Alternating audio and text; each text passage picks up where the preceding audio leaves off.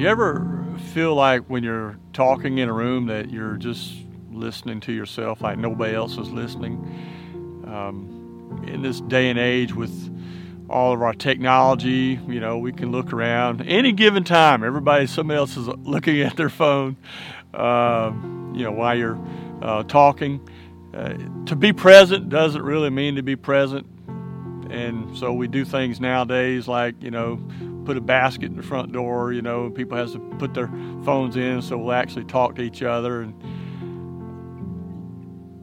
how do you think God feels about it, you know, us and the way we treat His Word? You know, do we, uh, you know, He's put things down, given it to men, wholly inspired so they'd write it down so that later in years that we would we would listen to his word and heed his word. In this spiritual growth campaign of us engaging God's word, word in it to live it, we have five levels that we're going to go through in this teaching series to to help us uh, better at engaging God's word. That would be uh, hearing, reading, studying, memorizing, and meditating on God's Word because it's going to take all of that for us to really become fully engaged.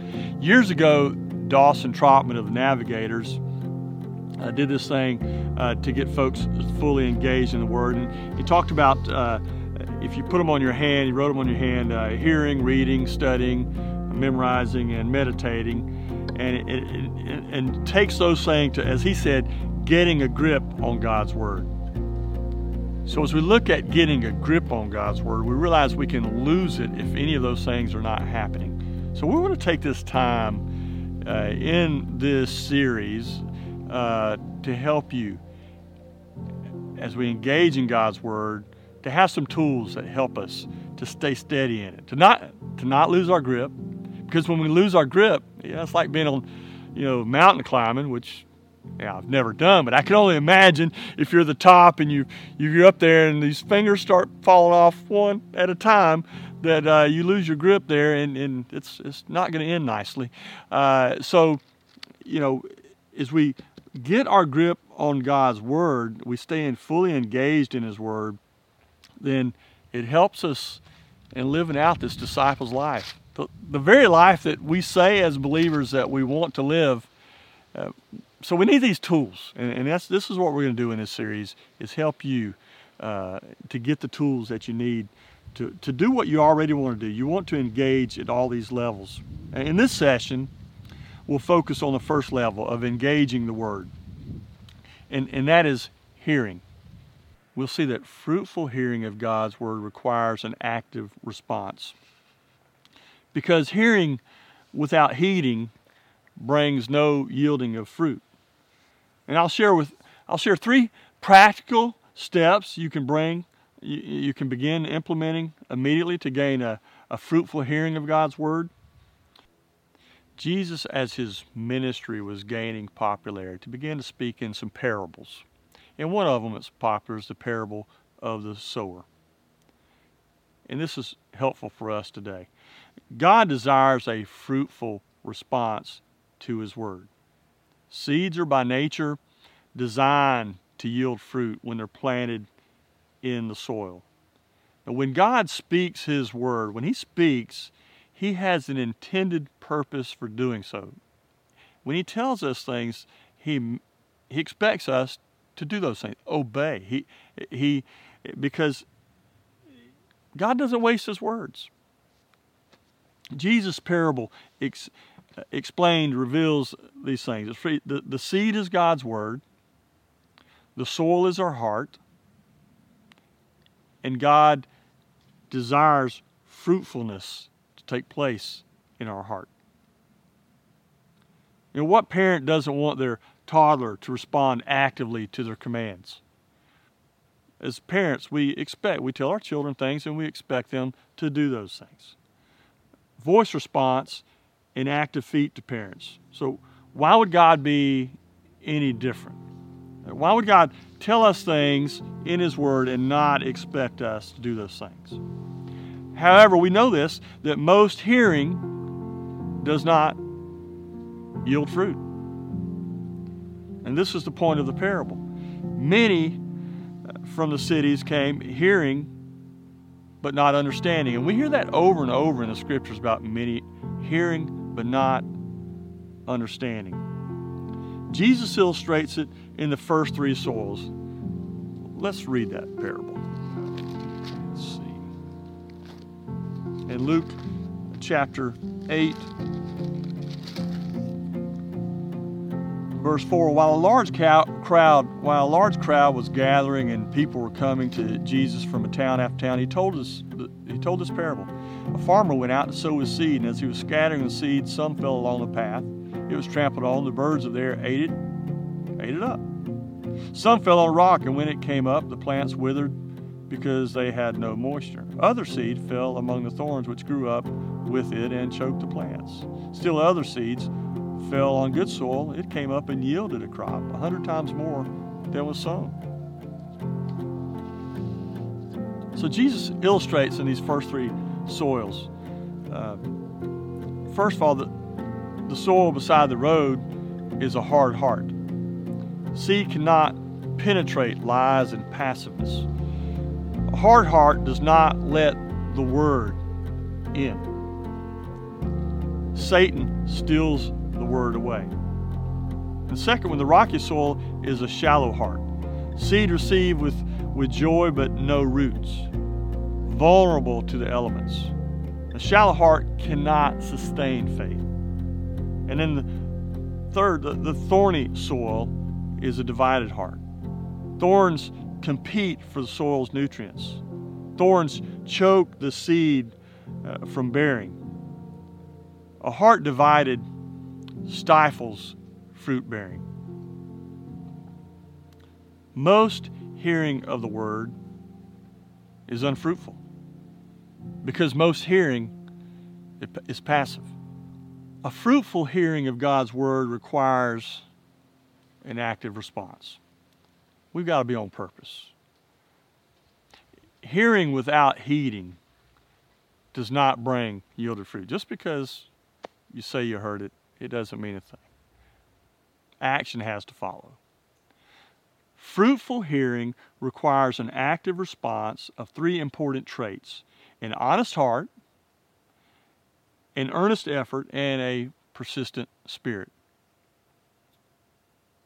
Fruit bearing assumes transformation. And, and this is what we want.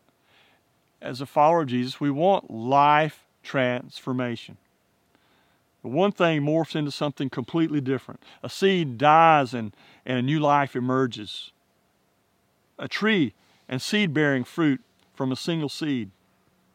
In the same way, God is in the business of transforming us from what we were into the image of His Son.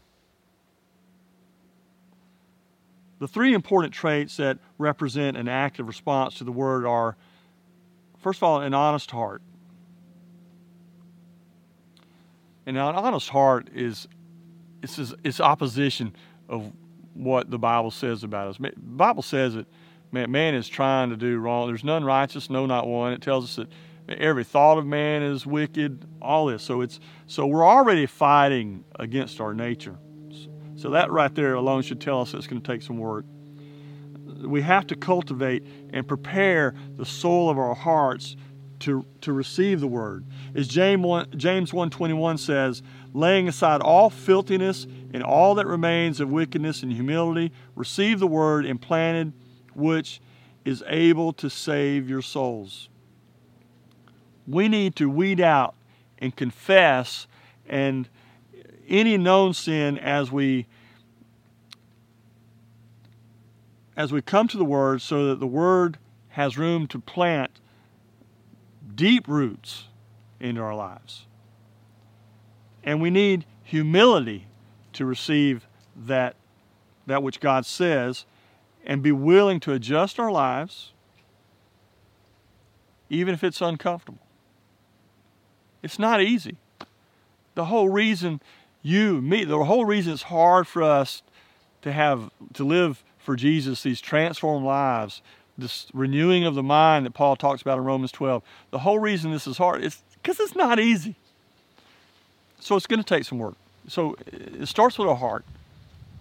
You know, the heart is, as Proverbs says, the heart is the wellspring of life. And you've got to guard that.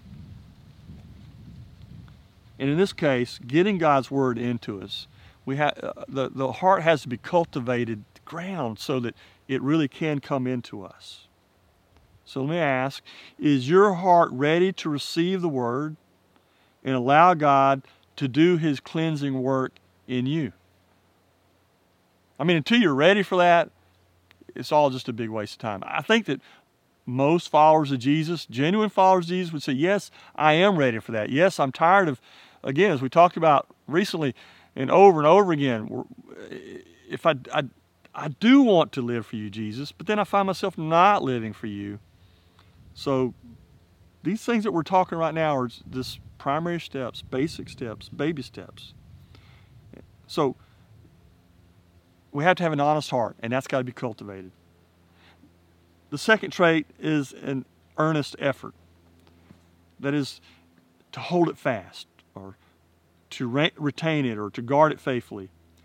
The idea is that we, we, we don't just hear the word and let it get away, you know, in one ear and out the other. Let, come on, be honest. A lot of us have read the scriptures for many years, and a lot of times our Bible reading is just checking off the box. It's in one ear and out the other.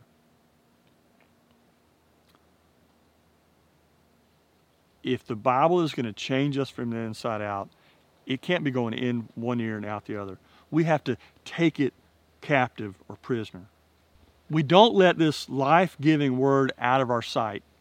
Like a prison guard keeping watch over his prisoners, we guard it so it is there in our hearts and it lives to, to do the transformation it's supposed to do. Look, we need to give it our best effort. Like you would about that thing in life that you love so much. You know, I, I don't know what you're into. Maybe you're in maybe you're into photography. You, you, you find out and you learn, you YouTube and watch all these things. You go to classes about and, and how to take the best uh, pictures and photos and, and, and, video or whatever you're into and the best cameras. You, you study up on that. You do you give it all you've got, right? I mean, the thing is, think about it. Whether it's a it's a it's a hobby or or if it's something in athletics that we like to do, uh, we know. The thing about those things is we know how to give something our all, right? We know. There's things that you excel at, there's things that there's things that you like to do and you realize you have to practice a little harder at that one. And you do. If we want to live for Jesus, the life that's transformed, we've got to be willing to give it our best effort. And so, fruitful hearing requires an active response. And we said that starts with an honest heart, and in an earnest effort. So commit to do the work necessary to get there. You know, God's Word is the only thing that can truly change us from the inside out. But it takes time. So, the third part is a persistent spirit.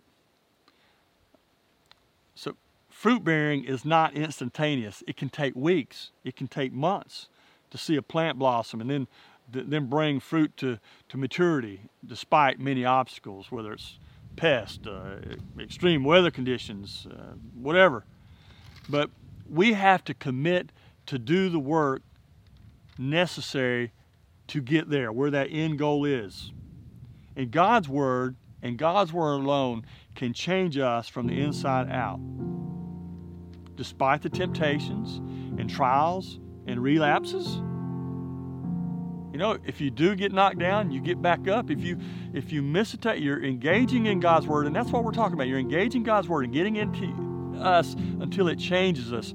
If you if you miss a day, I mean, look, I'm not trying to be legalistic about this, but if you miss a day, you want to get you want to get in. You want to be persistent in it, and just know ahead of time that it takes time. Because if you could do it, you'd already been doing it and I, I know this is, is, is hard for all of us. But let's get into some let's get into some application with this. What we talked about. So let's get practical. Here are three things that you can do to cultivate uh, a fruitful hearing of the word. That's what we want. We want it to be fruitful hearing. I'm hearing it and it's changing me, all right? So, first, as you prepare to hear the word, cultivate a clean heart through confession. Ask the Lord to reveal any sin that would hinder you from hearing. Then rep- repent or turn away from that. And then, second, write down. Write down what the Lord highlights or brings to your attention as you're studying the Scripture. Writing it down preserves it from wandering away. Throughout this 40 day campaign, we encourage you to daily write down in this journal what you believe God is saying to you. And third, uh, obey what God has shown you.